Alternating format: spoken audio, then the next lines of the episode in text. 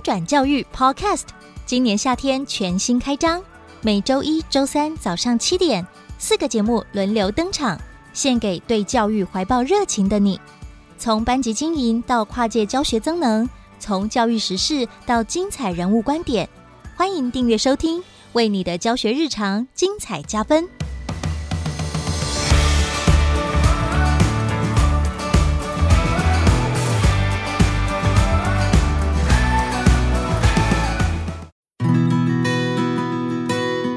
总编辑会客室，精彩人物观点，深度交流访谈，邀请你一起来听故事。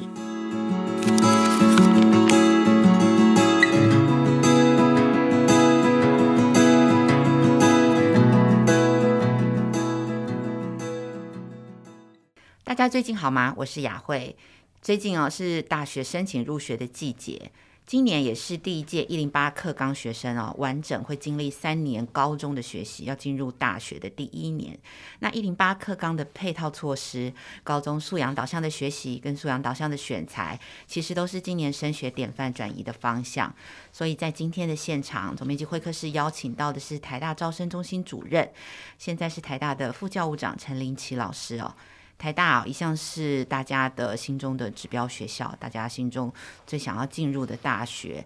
那今天呃，副教务长陈立清老师将会在节目当中呃，为大家分享呃台大对于选才还有对于人才的看法。我们现在先请老师跟大家打个招呼。Hello，大家好，我是林奇，大家可以叫我林奇就可以了。对，那今天很荣幸呢，受亲子天下的邀约来参加这个 Podcast 录制。对。好，老师好。然后 就是呃，台大招生中心的一举一动哦，其实真的不是一个学校的的事情而已哦，真的是整个社会都会洞见观瞻哦。所以其实，在今天的这个节目的第一个问题，我就想要先请父母跟老师哦，呃，替他们发问，就是台大到底在今年的这个选材的策略上啊，你们今年会怎么样看待这个第一次整个这个升学跟选材会纳入这个学习历程档案？那今年的选材策略跟以前有什么不同？好，哎，谢谢雅慧。那也先跟这个在。呃，现场听的这个家长啊，还有老师们说声辛苦了哈。那其实就台大而言来讲的话，我们看学习成档案，基本上是以平常心来看，我们觉得它是一个新的呃学习呃书审资料的一个资料库的常态化哈。所以对我们而言来讲的话，其实就各系的选材的标准啊或取向而言，其实并没有改变的哈。所以我们。呃，其实长期以来，我们在审查的时候就可以看到各式各样的学习历程的资料，哦，包含参加营队的，包含有一些做小论文的，或很多科展的，或者是很朴素的自己准备的资料。所以就这个部分来讲的话，我们并不觉得有没有什么改变。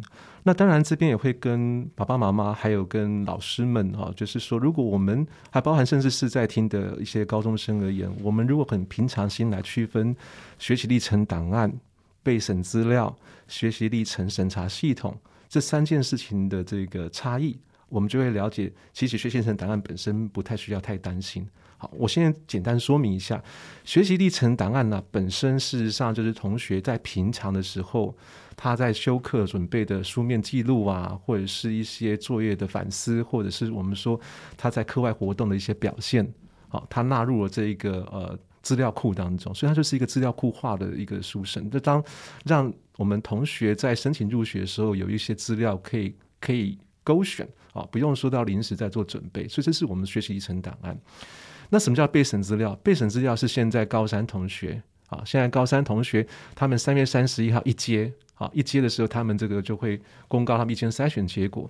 那到差不多四月底左右的时间，差不多这两个月时间，他们要上传针对他们的这个心目中呃申请上的学系哈或校系，他要上传他第六学期的资料，以及勾选他要给大家审查的东西，这个叫备审资料。那什么叫学习历程？整个审查系统是指教授们在这个书审过程当中看到的系统。这部分呢，包含了三三个元素。第一个是修课记录。同学们的每一堂课的修课，啊，修哪些课，他的成绩怎么样？那在学校的的这个我们说排序比例大概如何？这是第一个很大的比例。那第二个比例来讲的话，就是我们所谓的学习历程档案的部分。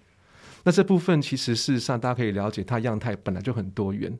好，有用 PowerPoint，有用画脑图的，有用影音作品的，都有。好，那第三个部分来讲的话，是你针对同学针对这个学系或他心目中的志愿来准备的，我们说学历程的反思，其实也就是我们所谓的就学计划，或者是你的就学动机。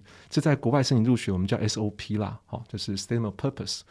那所以我们可以看到，教授会看到这三部分的资料，其实学习历程档案的部分占的比例其实没有那么高，而且以往也都存在。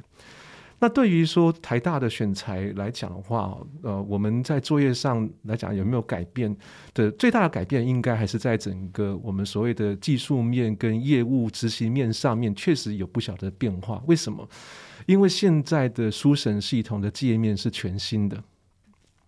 所以我们花了很多时间在做各学系的研习活动啊。那其实我们三月份 就会等于这个礼拜，我们就有两场要跟大家介绍这个书审系统。因为这书审系统，我们之前当然曾经有呃教育部有一些这个做一些宣导，有配合宣导。可是毕竟到这个时间点不太同，所以这是第一个很大不一样。我们会看这个书审系统，我们会做很多研习。那第二个来讲的话，就是在于它的资料样态相当多元。所以各学系在差不多三年前就已经做过审查尺规，把他们之前嗯各学系的这个大家习惯怎么样择才的标准做成一个审查尺规。好，那这尺规当然我们现在并不对外公布，因为我们还是基本上希望是一个比较公平公正，我们所有的资讯都会接入到简章上面。好，那老师的评分的部分，当然这是各学系，我们当然校方也会予以尊重。那还有什么样的地方跟以前比较不一样的是？我们在审查技术面上的时候，因为现在的学测素养导向，以自然科为例，自然科只有考高一的范围，所以我们要衡量同学的完整学习来讲的话，我们必须去看他的修课记录，看他高二、高三在理科。哦，如果是这边冲击比较大。那人设方面的冲击，当然就是数 数 A、数 E 跟数甲、数乙，这大家很多知道。所以等于就是说，我们所有全校现在在三月份、四月份还在办，继续办一个研习，让大家互相的讨论，如何我们比较完整的去衡量同学基础学科能力啊。因为基础学科能力如果越扎实，将来可以走得越远。好，那当然来讲的话，第三个比较大的变化，可能就是作业时程的压缩。啊因为我们同学到四月底上传完毕之后，整个系统五月多开放，所以给全校老师来审查的话，恐怕的时间非常非常的短啊。因为接下来十九、二十六啊两两礼拜是二阶的这个口笔试时间，呃，所以我们现在其实，在校内呃。不管是我们还有个招生策略委员会的教授们，或是我们自己招生办在研议，都是在想如何更有效率的去做，或更好去做这个书面的审查。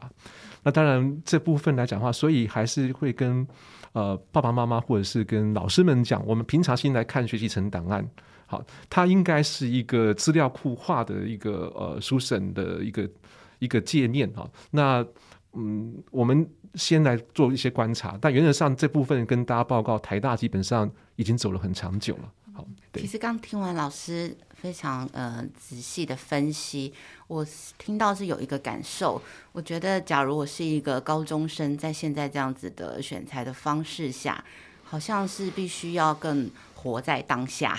我的意思，比起。当年我考联考，我们那时候真的可以啊，什么高一高二一直玩啊，然后到高三就拼一次考试，然后那个分数考得好，你可你就可以逼近自己心目中的大学了。可是现在这整个是很看你活在当下的每一件事情，包括因为老师刚刚讲的说，呃，学习成档案啊、备审资料啊，跟这个学习历程档案的审查，它其实跟以前都一样。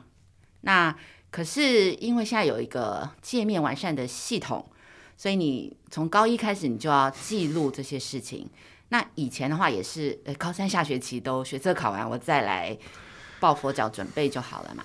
那现在感觉好像我从高一开始，我就得还蛮活在当下，认真的学习，然后认真的写报告。所以就是对于所有很想进好大学的家长跟老师来讲，就会觉得现在好像。特别的累，是是可以这样诠释吗？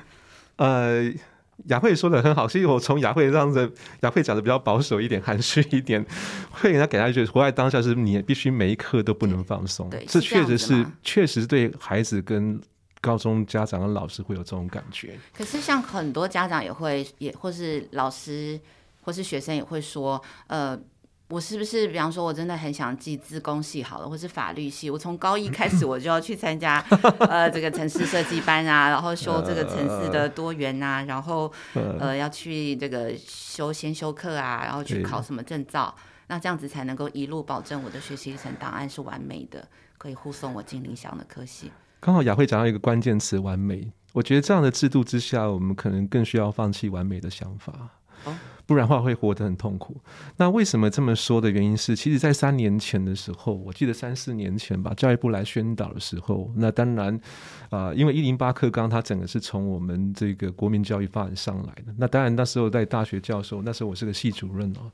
那我们听到这个时候，其实我们现场的反应都会跟教育部讲，不要不要要这样做吗？好，原因是因为我们以前都可以到高三再拼就好了嘛。好，那现在你等于是从高一高二你就。Portfolio 的概念，学习历程答案就是一个忠实的记录。坦白说，是一个大数据的概念。同学们的修课成绩，你做的任何一切经历，我们都把它记录下来。他，我相信他出发点是良善的。那但是这个孩子，这个时代的孩子也好，这个时时间点的孩子，或者是说，我们来看这个呃，我们传统的文化也好，我们会觉得，如果这个项目一出来，我们就要达到一个他的这个要求。好，那所以回来讲，为什么我刚刚说现在制度既然是如此的，这是一个条件是这样的时候，我们要为什么要放弃掉一个比较完美主义的想法？因为我们要走得很长远，我们要走得很长远啊！小时候我记得我妈常跟我讲啊，不是嘴巴张得大吃得多，是活得长吃得多啊。那你如果说这三年的积累，假设如果是你时时刻刻把自己弄得很紧绷，势必不会有很好的发挥啊。或者压力太大，甚至到大学你我就撑不住了，这不是我们乐见的。所以，其实大家也要有一个信念，也要相信这句话。我要慢慢的说，台湾大学的教授本身的成长背景也不是都很完美的。我们每一个人成长的时候都是跌跌撞撞上来的，所以我们对于一个非常非常完美的资料，我们也不会觉得，我们会觉得平常心看待。好，就是有些孩子他真的就是非常非常棒。比方说，像举个很简单的例子，像很多我我认识很多医科的。的同学，他们真的是非常非常的棒。那我们也期待他们如此的这个杰出下去，因为我们的健康这个生命，他们帮我们把关嘛。但是话对于很多大多数的这个，我们说，呃，孩子都是一个成长的过程。所以在审查资料的时候，像我举个简单的例子，像修课成绩，我不会一直看这个同学，他一直这个物理都是一百分一百分，不会。我们不会看他全科的表现。以我的科系为例，我学系为例，他是重视物理跟数学。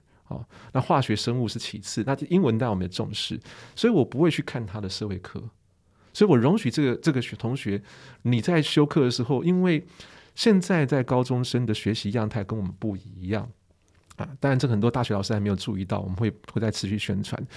以一个自然组的学生为例啊，他现在可能全部都要念，不像我们以前可以放掉史地、社会、公民，他现在是全部都要念的。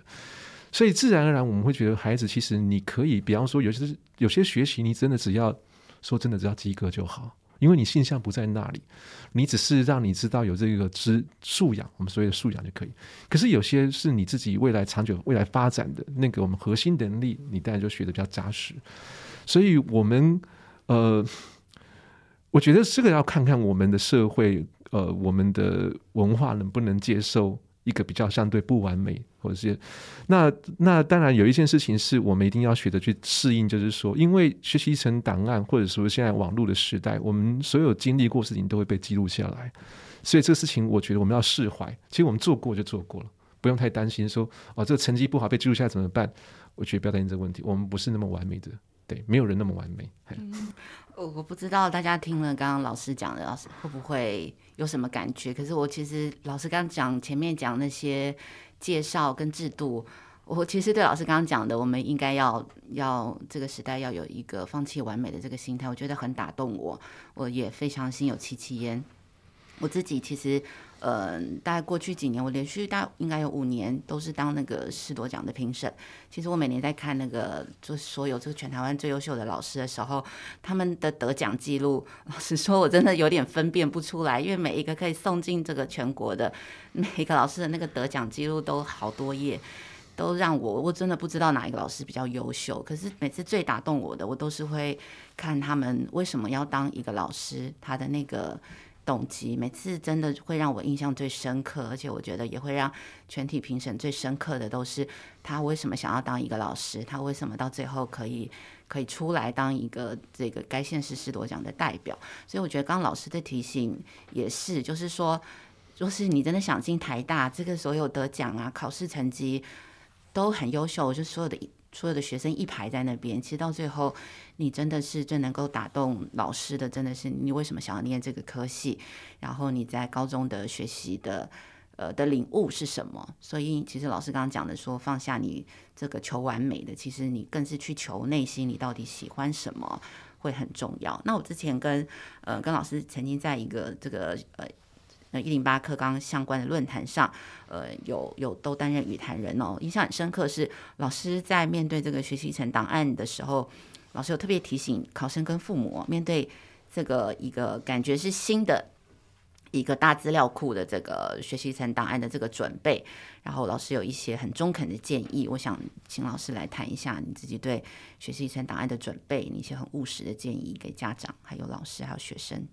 好，谢谢雅慧。我想就是关于学习成档案的准备的建议，就是我们如果厘清了学习成档案跟备审资料，这是两个是对同学学生端的功课了来讲的话的不同，我们就可以知道学习成档案是一个平常时的的一个积累，这、就是一个积累。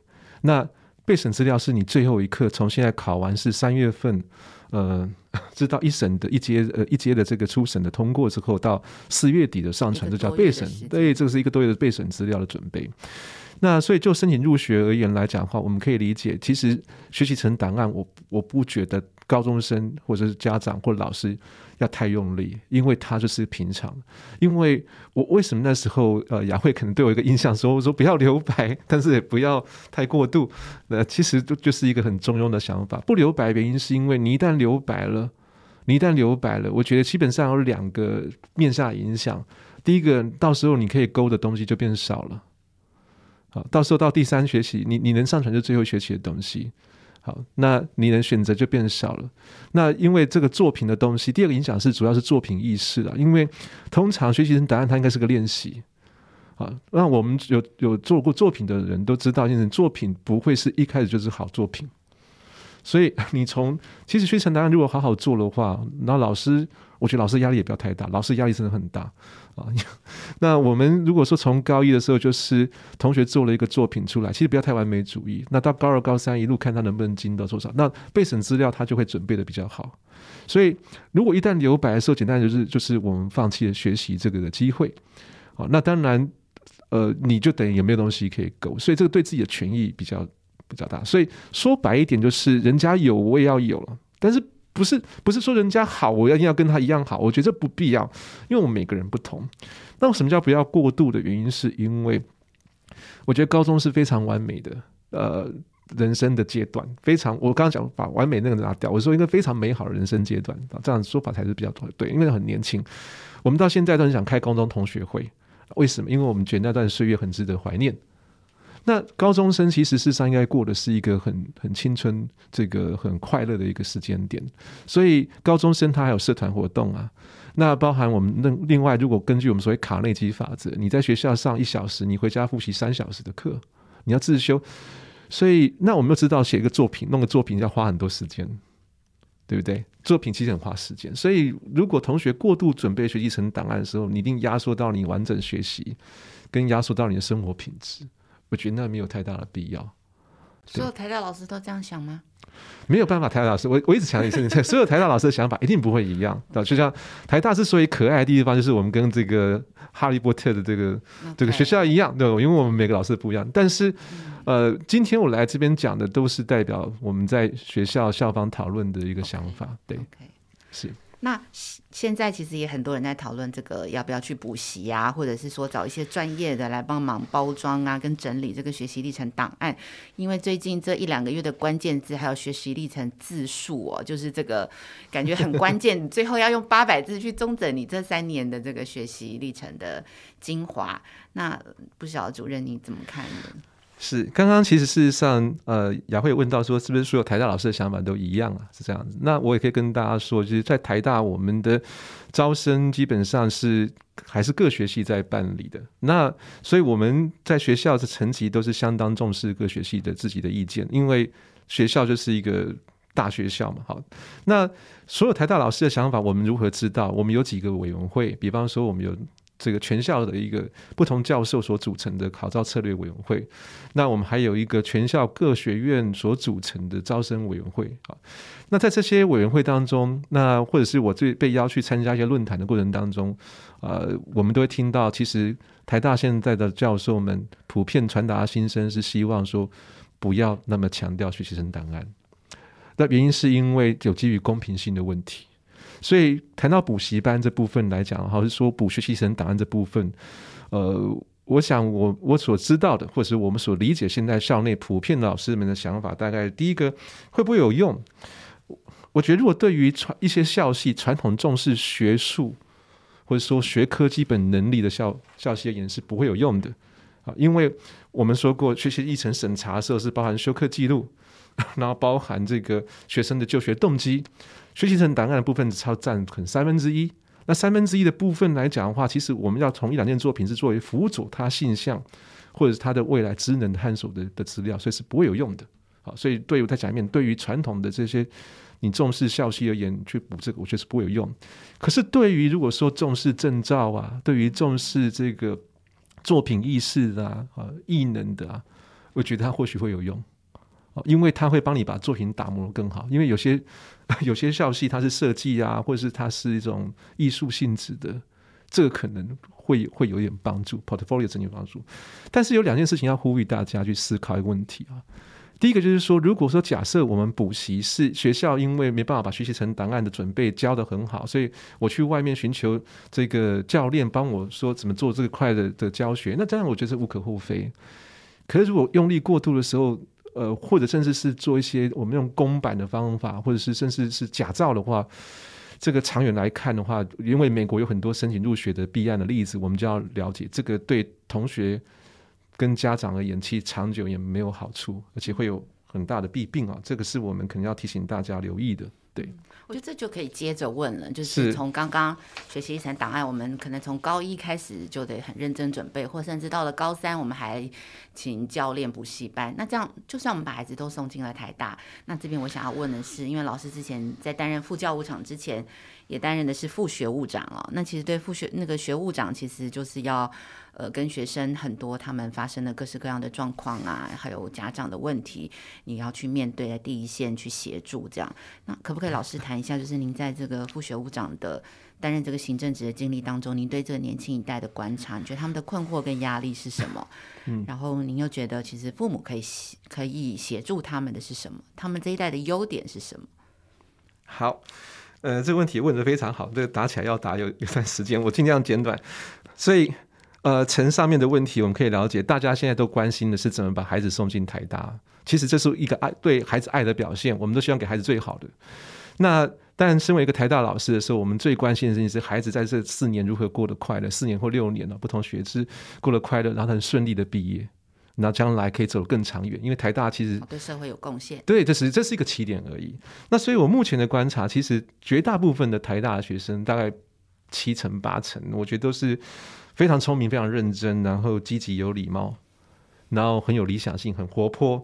你所有年轻人的特质，他们都有。以以我工作的现在的办公室为例，我只要下到一楼，给他们都很安静在那边自习。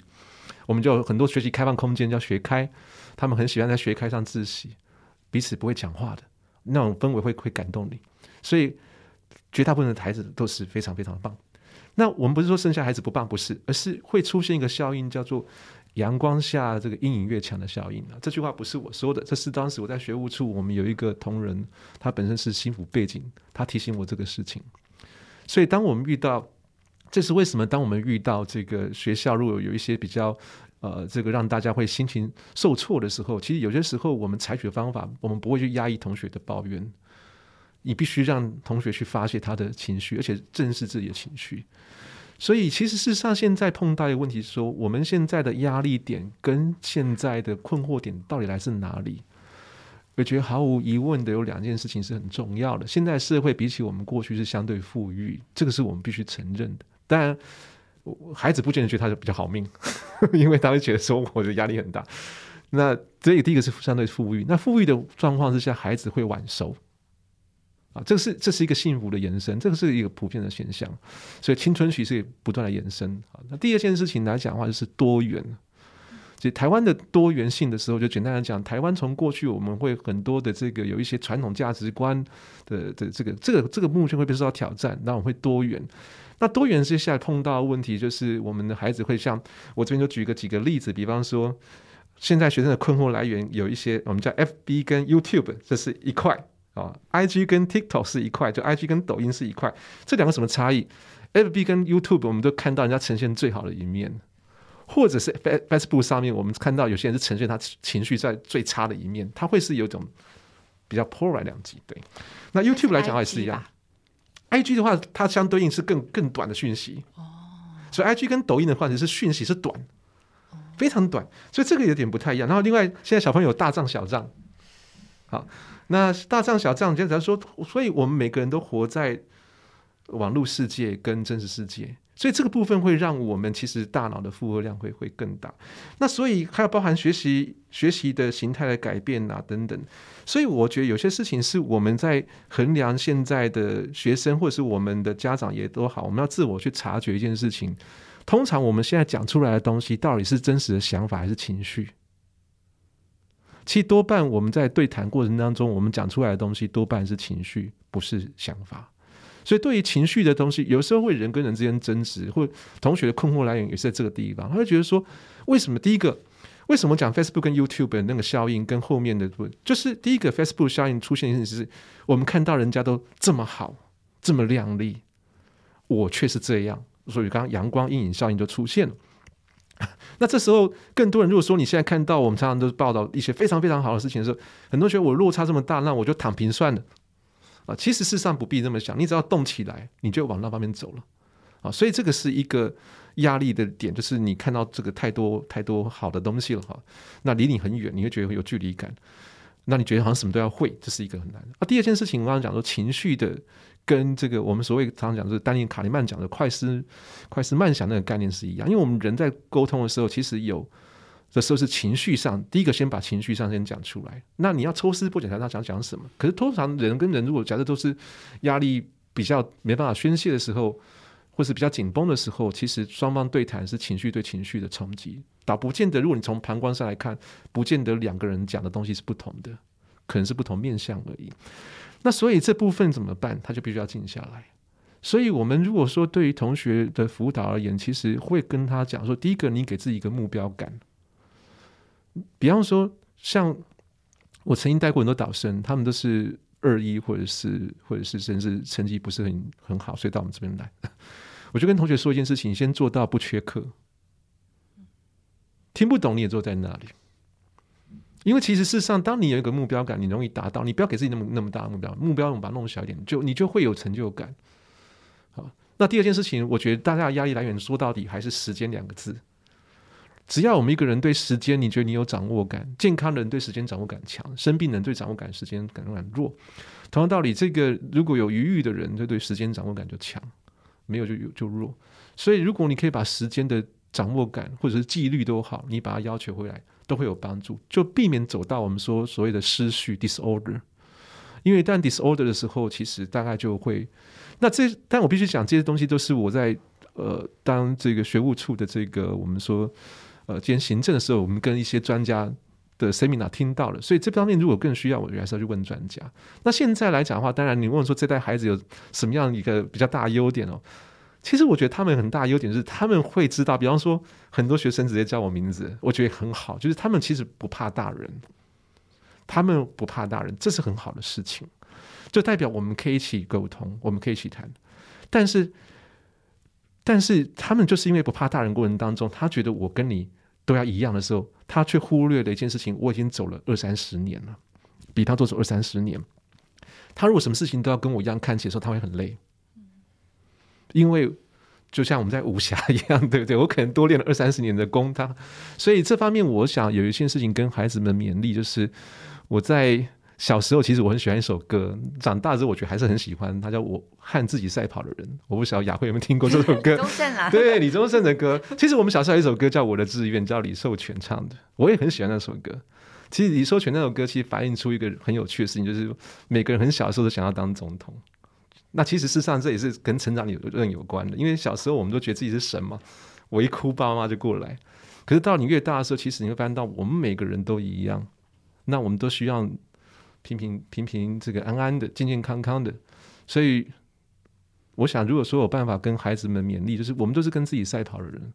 那第二件事情就是跟大家说，就是我觉得要让自己成为一个我们说有深度、有浓度、有温度的幸福人。那当然，深度、浓度、温度代表什么？大家可以自己体会，这边我就不展开说了。对，可以，好，老师的那个。